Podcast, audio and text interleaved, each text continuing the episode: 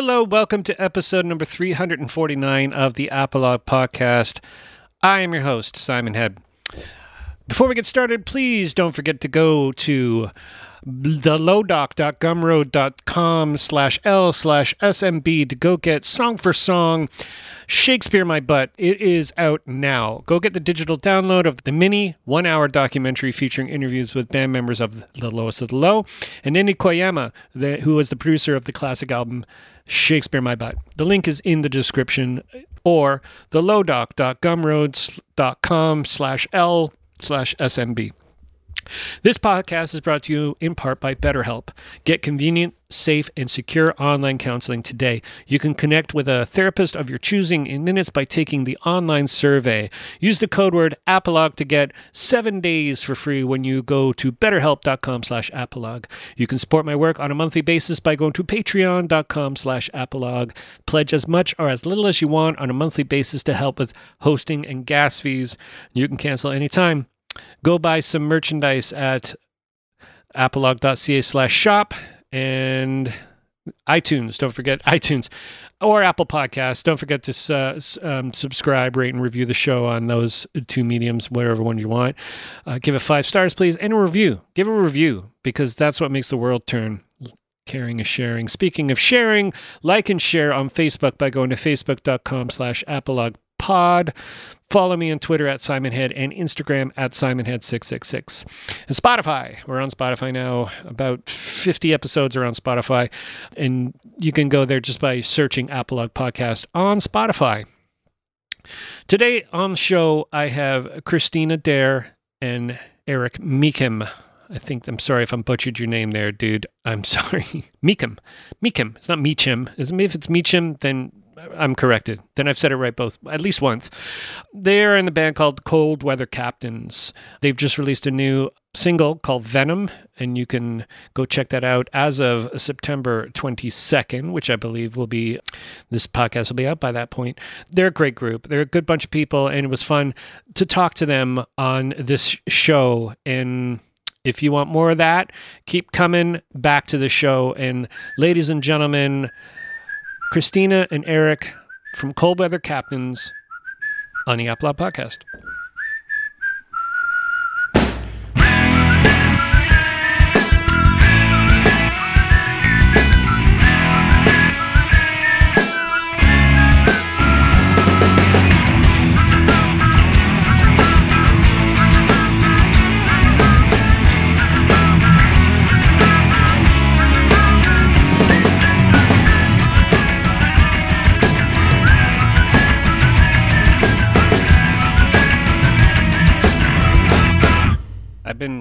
Crazy, busy, but uh, I'm glad to be here with you guys.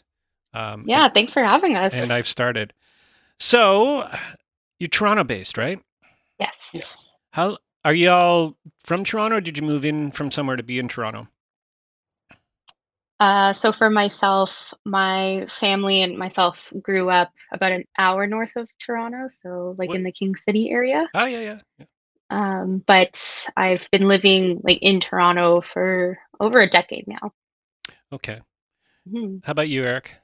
Uh, Mississauga, born and raised. Nice. And uh, same with Brad, our lead guitar, and Kevin also. And Justin grew up in Etobicoke, our lead singer. Uh, so West, uh, West, West Toronto. There all used to be a divide between East Toronto and West Toronto. There all used to be like, I'm East York, proud, and then get out of here, Burlington people. You know. oh, it, no one wanted to venture from one side to the other because it's like, oh, Scarborough. I'm like, I'm not going there. I'll get shot. I gotta gotta take a different bus. It doesn't even look like the bus that's out there. Yeah, it's always a big a big issue. So, um, how how um how how many years have you guys been around as a band? I'll let you answer that, Eric. Sure. As a five piece band, we we met just over two years ago. Um, so Christina and Justin came into the mix uh, about pretty much exactly two years ago. And that's when we started writing uh, songs for this album and really getting uh, started on this this new venture. Uh, but I've been working with our lead guitarist for about 20 years. Uh, he we've been playing guitar almost every week, you know, continuously for about 20 years together, just writing and uh, and jamming together. so we have a great connection. And about uh, eight nine years ago, we added a drummer, and um, you know, we, again, we're just slowly adding. We're hoping we'd make a band at some point in time, and you know, 20 years later, we we finally found a great stride. Um, so it's just being patient for the right people at the right times, you know, and I, I feel we we write very well together. We all work together as a team, and you know, everyone picks up the gauntlets that we have to at the time. So like everyone steps up to the plate. So it's been really nice. It's important for indie bands, right? You have to sort of everybody needs to have a job, and everybody needs to sort of have their place and and to do you know whether it be drive the vehicle or sell the merch or make sure that everything is together when it comes to management stuff. And I, am assuming you guys are, are self managed. Yes. Yes. Yeah. And mm-hmm. and so having having a band out in today's time as opposed to two years ago, we don't need to talk about what happened two years ago. Um, we shall not mention the magical p word, um, but because uh, everybody talked about how it was like, oh, I found a new way to invent myself. I'm like, come on, it was the most boring times for podcasts because everybody was reinventing themselves. You know, not everybody was inventing themselves. I'm positive of it. Um, but to be able to sort of come out of it now and sort of have it in perspective, um, are you are you folks different people? How did how did it all how did it work out for you? Well, for myself, I was because of the P word, I um, was actually in a band that ended up dispersing. And uh, this band that I was in prior was called Spiral Palace. Um, we just eventually, when lockdowns happened, we ended up dispersing as a band, and I was kind of left bandless for a while. And uh, that's sort of how I ended up in in Cold Weather Captains, to be honest. And I think I've grown a lot as a musician during this band because everyone is so so skilled at their instruments and such great songwriters and such great people to play with that I think I definitely came out better on the other end of things as a result. Yeah. I, how about you, Erik? Oh, it's been a fun experience for me. It's it's like someone threw jet fuel into my into my car. You know, it's we've been I've been waiting for for something like this to happen for a while, and you know, to bring in some some players, like especially a lead singer and a bass player, and other that rhythm section like we were missing Chris for so long. Like having a solid bass player that not only can can hang with you rhythmically, but she's great at writing and she's great at jamming things out and really hashing ideas out. Uh, so when we write, we all write together, and uh, it it can be it could be a tough at times. It's a slugfest, you know. For a couple hours, we're just going through and and rewriting, rewriting, reworking, and everyone has that that mentality of okay well let's keep going until it's refined enough that we're happy with it and then next week we'll do it again you know so it's um it's it's been a lot of fun I, have really enjoyed it and and through the whole um keyword you know it was great for me because i have i have young kids yeah uh, mine are eight and five and it was such a great time for me to spend so much of it with my little guys. And uh you know it's just it it took a lot of the daily busyness away. And uh, it gave room again to focus a lot on my family. And then this came out as well. So this was a really beautiful surprise you know coming out. Mm-hmm. and we were we just started prepping for about a year at the at the tail end of it. And then once everything lifted we started playing live. So we played we started last june was our first show. Where what where whereabouts? It was at the rivoli yeah. for love the rivoli brendan brendan must have booked you then. Brendan Fife? Uh, uh, well, because it was part of the Canadian Music Week, ah, okay. um, I guess it was whoever was running that in the back end. But it was definitely a very, uh, it set the bar very high for shows for us because it was a great venue, great festival, and we were also playing with two other really great bands, mm-hmm. um, mm-hmm. Harmonies and Texas King. So uh, that was a really great intro for our band to to finally join the Toronto music scene, and we've kind of been riding that wave ever since. I would say. So that was your first like real legitimate show. Legitimate is the wrong word, but that's your first actual. sorry, First ever. First. yeah, ever. those are our first gig as Yeah, yeah, as cold weather as a band. Yeah. Yeah. But Man. but no nobody's first gig. Everyone yeah, had yeah. some experience. Everybody's super nervous in the back. Like, I don't know, man. I've had so many great adventures at Rivoli. I'm actually having one there on Wednesday. I'm showing my movie there, um, a documentary on Lowest of the Low. So uh, it's uh, coming out on Wednesday. Yeah, so I'm very excited to uh, to go there. I have seen some of the greatest shows of my life at the Rivoli. One of them being a band called Moneen. They played there, uh, part of Canadian Music Week, ironically enough, and it was one of the greatest performances by a band I've ever seen at the Rivoli. Um, also played many, many shows there. Saw many, many shows. Like Bad Religion played there. I saw Bad Religion play at Oh, the at the at the at the Rivoli. Um, yeah, great, great place. It's as long as I remember, it's been such a, a good part of, you know, yeah, absolutely. So so to be to sort of it's funny how you say introduce yourselves to the Toronto music scene. Is is there a scene? Does the scene exist?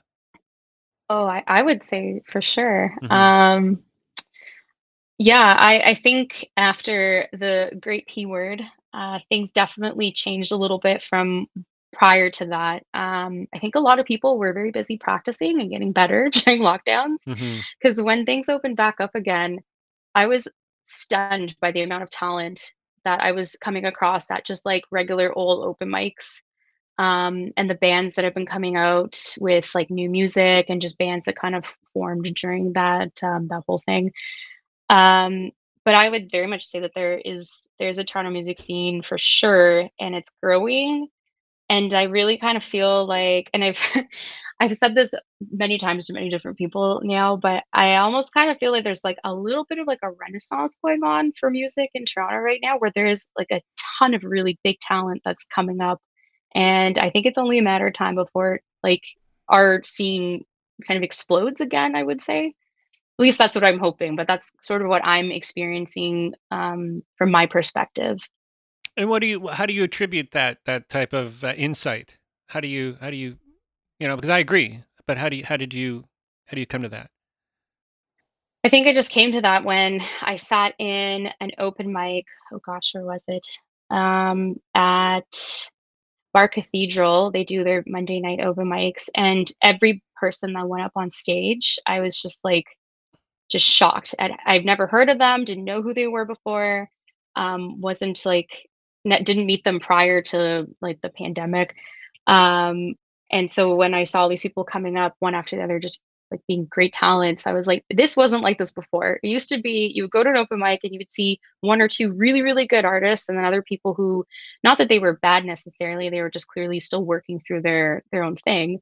Mhm. And I was just seeing a lot of polished talent kind of one after the other. And and it has been like that when I go see shows regularly or when I do f- go to open mics. Um, I'm just seeing so much really amazing talent and not just amazing talent, but really, really supportive and great musicians, like people that want to build a community, people that after you get up on stage, they want to meet you and share contacts and like share your contact information um, stay in touch on social media. Like it really does. There's that communal feeling versus before when I was just kind of on the, the scene, um, not in the way I am now. But I always found it very intimidating to interact with people, and I found some people to be very standoffish. But I do not get that anymore at all. I find Mm. people very welcoming, um, very eager to like network and connect with people and collab with people. So it's my experience now is very different than what it was like like a decade ago. That's interesting because I know a lot of people left town. I know a lot of people it's like went back home. Um, people like who were like the infrastructure of like servers and technicians and all these people that were living there. They couldn't afford to live there anymore, and they moved. And uh, maybe a vacuum was created. Like, what do you think? Like for That's that? yeah, that's a that's a good point. Um, I feel like it definitely is smaller for sure. Um, we certainly come across the same people at shows, and um, it's definitely a smaller. Considering the size of Toronto, the, the music community is pretty small. But yeah, you're right. I think that might have to do something with the fact that a lot of people did kind of skip town once uh, things started getting really, really expensive and prior to lockdowns and everything. But Mm, you're you make a good point. It might be a little bit of a vacuum that was created. just the good ones stuck around. Maybe. There was a test. Like, like, okay, play me a G minor seventh. Oh, oh, oh, you're pretty good. You can stay. That is my favorite chord. it's it's not like B minor seventh, which is the saddest of all chords. If you've ever Ugh, seen Spinal Tap, chord. it's a sad chord. says Nigel Tufnel of Spinal Tap. Well, I have the record here. Um, I did notice there's like a there's a few nods to like that first song has got to be a nod to Pink Floyd. It's got to be Uh, a wh- nod which first song, Venom? Venom. Yeah, Oh yeah. it's I got feel like there's it's got one of these days all over it. Dun dun dun dun dun dun. dun. It does. I'm gonna say it. that that's a I mean a huge compliment because I love that that song. And even though it's very simple on the bass, it's definitely something that had inspired me as a songwriter. Just like that, Yeah. like It's got slide guitar. I mean, it, yeah, we could play the two Yeah. together. I'm like, man, it feels like you've just completely taken the spirit of that, and that's that's awesome. Because not a lot of people do that. That sort of nod to that type of Pink Floyd. Usually, it's like you know, it's you know the other stuff like The Wall and Dark Side of the Moon. And my favorite album is is Animals. Uh, Mm. I grew up with punk rock, but I also grew up with older brothers, which means I had to listen to older like classic rock and whatnot. But Mhm. um, well, let's let's take a listen to it. So now Love we've to. talked about it. It's four minutes long.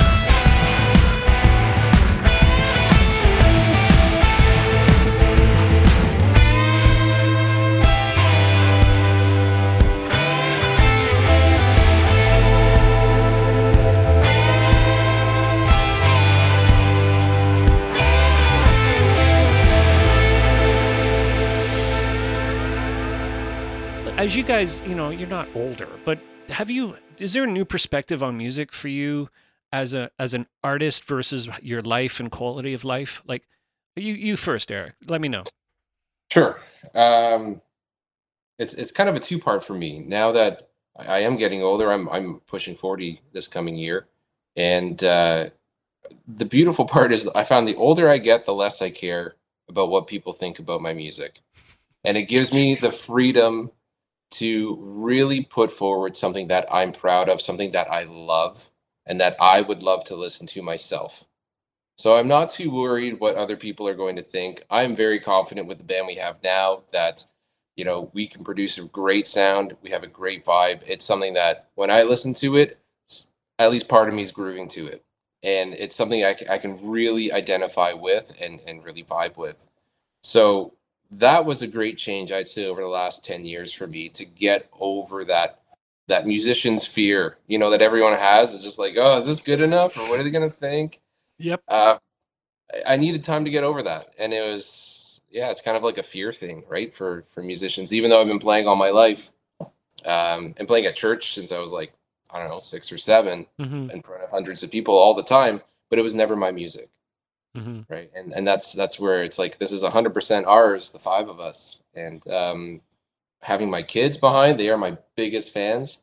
They sing all of our songs. They know everything. Then they're able to come to some of the gigs, and for me to be able to role model, um, dad doing what he loves, finding that balance with our family and work life and everything else, um, they're really enjoying it, right? Because we, we found a balance over the last two years where it doesn't take away from family time, you know, as it is not hurting that. It Mhm. has a good spot, and my wife is insanely supportive of what we're doing. So again, like I have full support at home, and they love what I'm doing, uh, and they love being a part of it whenever they can. So for me, it's been a very positive uh, move in this direction. You know, doing gigs, doing recording, again, challenging at times, but um, you got to go through those little painful months to have those victories, right? I agree. Christina, you're Mhm. up. Well, uh, for myself, I've been kind of thinking about exactly what you're asking a lot lately because so I'm I'm now 31 and I constantly keep finding myself thinking like, oh, I wish I wish I had this confidence and I wish I had this band and I wish I had what we have going on when I was like earlier in my 20s because I, d- I definitely didn't have any of that going for me back then. Mhm. Um, but I, I try not to get wrapped up in like the woulda, coulda, shouldas of life. I think that I am where I need to be right now, and everything has worked out because it is the way it should be. Um, but yes, with that said, there are times when I think about like I wish I had a little bit more of like the freedom I did when I was younger and didn't have like, you know, all the responsibilities I do in like my adult life that I could just 100% focus my energies into to music. But kind of similar to Erik, I've found a way to make it work in my life. I also have a very supportive partner. Um, I don't currently have children, but so I'm sure that is one of the reasons why I'm able to make it work right now. Um, but we'll see what happens if eventually I do have kids of my own, if I can make that work. Um, but yeah, I think that it would be really great to just continue seeing where it goes, and maybe my perspective is going to change in another 10 years. Maybe I'll have this new, different kind of confidence, and I'll feel differently about you know the work that we've done so far. But I think for now, I'm just happy where where I'm at. Yeah, I, I I agree with both of you. I think I think the fact that the honesty in making music is something that has a very strong, for me, like a, a, a bullshit detector. I can detect when somebody's writing for the people and not writing for themselves. Mhm. And and and you know, and honesty is a big thing when it comes to, especially when you're expressing yourself artistically. Um, I'm sure Van Gogh wasn't going like, I think they like these stars. I'm going to start painting these a little here, and all these sunflowers are really taking off. You know, I, although he did paint many versions of sunflowers, but the fact is, is that that that type of artistic expression should come from one place, and that's like we're creating art, and art is something that people should appreciate for what it's worth. And and and a lot of people are smarter than the, that. That they'll they also will say like, I don't like this because it doesn't feel right. So I think that's the renaissance that we're talking about, that people are sort of understanding like there's an honesty in music, there's an honesty in art, because everything is so artifice. There's so much or there's so much fakeness in the world. What do you got? You know, all you have is music and, and poetry and art and, and something to look at and something to listen to. Don't go there. You know what I mean? Like that's something that mm-hmm. should be so personal for people. And maybe that's the renaissance that we need or is happening where people are starting to wake up a little bit and go, wow, this is this is this I, I can I can hitch my wagon to this type of music because it feels good. Not because my friends like it. Mhm. You know, that's what I have kids too. My kids are 20 and 17. So they that uh, you know, uh, Erik, your kids eventually will start thinking you're not cool anymore. Believe me. I know. oh, I yeah. can be I am a model of that person. My son was like, You're the coolest dad. And he turned 13. I was like persona non grata. But anyways, I digress. I, I feel that, you know, to be able to sort of um yeah, be able to have your work and your life and your art have it all balanced beautifully, that's that's what we all kind of really really aspire to. Yeah, and, uh, Simon, I, I think you hit the nail on the head when you're talking about being honest, because I think there's a lot of pressure, especially in the social media circles, to follow, you know, a, a certain pattern of what's hot, what's not, and you know, kind of be a follower of what everyone else is doing. And I, I we've we've gone the complete opposite direction of that. And um, I'm very proud that we are not. I would consider whatever mainstream music is. We play the styles that we want to play, and we mash them all together. It's just it's very eclectic uh, when we and we haven't nailed ourselves down to a style. If you've listened to the whole album, Yeah. it's you know every song is a little bit different than the next, and uh, we always heard over the last year, it's like, oh, you sound like a little bit of this band, a little bit of that band, a little bit of that band, and that's a a huge. We, we take that as a huge compliment. Yeah. Right. Not to be nailed down to. Uh, not every song sounds the same. We're not in just the one genre doing the same thing all the time. Yeah, we always say like we're, we never sound like one band. We always sound like three or four bands. Like no one ever will say one. There's always a mix. Mhm. So I think that's when you're you're kind of edging on to something more. I don't know. I don't really want to say the word unique, but I guess the word is like our own sound. And I think that's what we're still trying to figure out. But I think we're very slowly getting there. Well, you, you need to do that with experimentation too. Like you got to be Mhm. able to write songs and go, I like where this went. I'm going to go off in this direction to learn what that means and maybe try to make something out of that idea. And then you start getting into concepts where it's like, all right, well, now we're telling stories and artistic. I'm not saying it's like a progression, but that's that's the route people take. I'm not saying it's always good. I mean, I Mhm. uh, the question I had is, is there more than one songwriter in your band? Because if there's only one, then that's pretty darn cool. no, I guess we're we're all songwriters, Yeah. really. So you kind of Um, come with like a song, and everybody kind of works through it. It's like that type of process where democracy is uh, is key. Uh, like I like to think it's a democracy, but I feel like there's also some opinions that are stronger than others in the group, i.e., myself. but uh, I think everybody everybody contributes equally. Um, Justin, our singer, does most of the lyric writing, and he is quite the wordsmith. I'll give him a lot of credit there. He writes lyrics like nobody I've ever met. Um, Erik always finds like a really cool riff or just vibe that he brings in, and then we'll kind of jam over it. Um, same with Brad, our lead guitarist. Like he's a phenomenal lead guitarist, and sometimes we'll just come in with like a very casual riff that will turn into a song, or I'll come in with a bass line that we'll jam over and will turn into a song. So there's I think jamming, like for a lot of bands, is is pretty typical way of like process that you songwrite. But that's definitely been our bread and butter is just jamming it out until we find something cool. Yeah, that's good. That's good because if Mhm. there's one person coming in and running the show, then it's it's I you know I take that I take it back a little bit, but I just for all this the the sort of influences that I hear in it, it's like there I knew there must have been more than one song Mhm. person coming with songs, which is which is great. I mean, bands like the Rheostatics had that. Use three different bands in the Rheostatics, you know, and you listen to them and you're like, oh yeah, that's a that's a Dave Bidini song, or that's a Martin Tielli song, or you know what I mean? That's a Tim Vesely song. There's like there's so much influence happening with just the members of the band, and that's to me is like it's really cool because you never run out. Like if someone gets songwriters block, then it's like, oh, it's okay. We got three or four more people here that can start contributing and maybe spark the juices again. We've definitely experienced that where we hit sort of a wall and then someone will come up with an idea and then there we are for another hour figuring something out. So it is cool to have a lot of different um, different strengths and skills and influences and backgrounds all kind of like being mishmashed together. I Mhm. think it's sort of one of our strengths as a band for sure. hmm So what? we- Go ahead. Go ahead. I'm Sorry, sorry. we've we've also gone down the other road of, you know, we've been writing for me, Brad and I for 20 years, and, and writing for like seven, eight years with with Kevin as well, our drummer.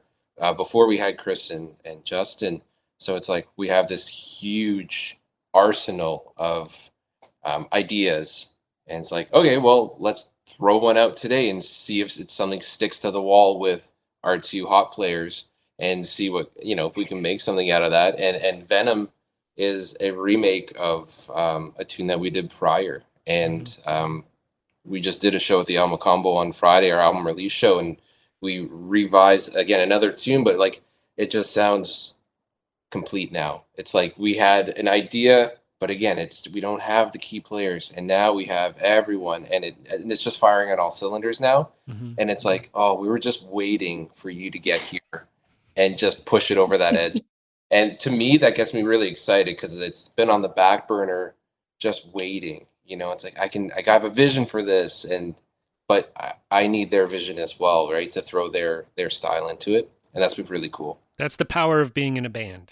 Is that That's awesome. everybody? It's all respect, and it's in, and you know, for the better part, it's artistic differences kind of make some artistic amazingness, and and that is what it's all about. You know, art's tricky and messy. You know what I mean? When you make it, not everybody can really associate themselves with it, but that's what makes it so cool. You know. Mhm. Simon, how have you found uh, the, your writing experience? Because you've been in a lot of bands over your your history. I the first bands I played in, I I was merely a bass player that added parts, my parts, and then I started my own band, and I just started off because I kind of play everything as a solo thing, and then I got a band together. But I I still I I um a friend of mine calls it it's a benevolent dictatorship. So I kind of come and I got like 99% of it figured out. And uh, my songwriting friend and partner would help me with lyrics and then help making my tr- stream of consciousness consciousness make sense. And that's how I kind of like I I generally play into a I used to play into my answering machine.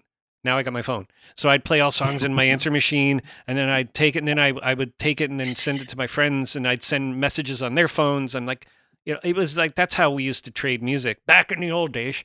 Um, so so for me it's very inspirational and when i thought i would always get if i got to the like i would write a verse and a chorus and then if i got to the bridge and a bridge just sort of popped out the song was a keeper it always was no matter what if i could get to a bridge based on inspiration of what those that verse and chorus could get me to or actually two verses and two choruses then I knew I was onto something. So then I, you know, because I own all the gear, I would go down to my basement and bang it out, and then send it off to the to the dudes, and they would have their say in it. And and that that to me was that was how we worked.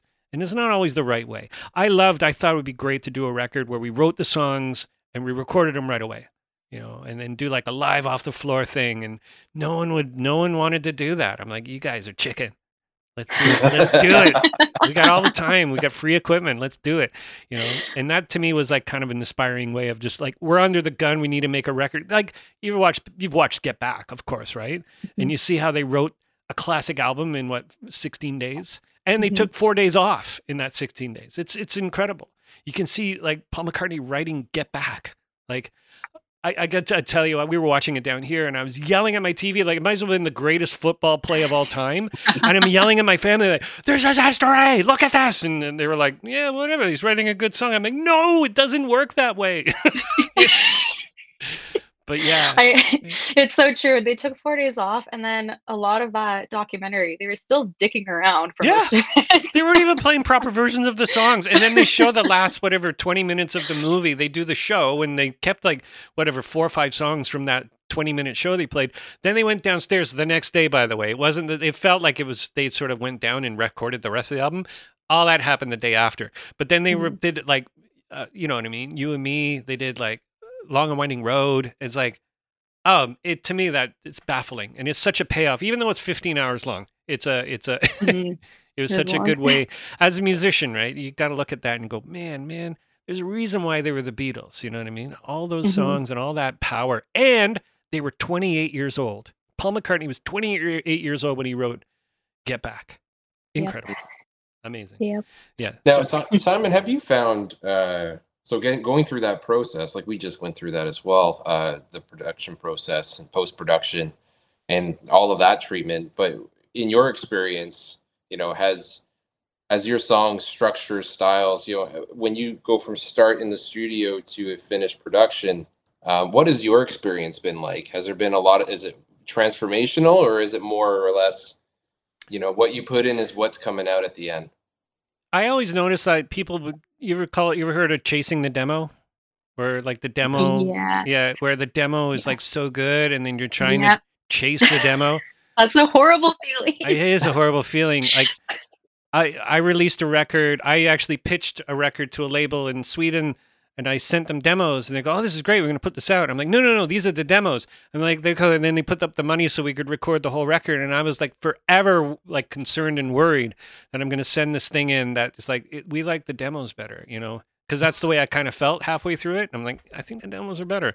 But that to me is that's the process. I mean, it's like a it's like I've been noticing with this movie I'm doing. It's like you just got to let it go. You got to let the thing be the thing. You know what I mean? And let it do the thing it's going to do, and don't try to like reinvent something. And I've always been like, once we move forward, it's really tough to move back and correct something structurally or sonically.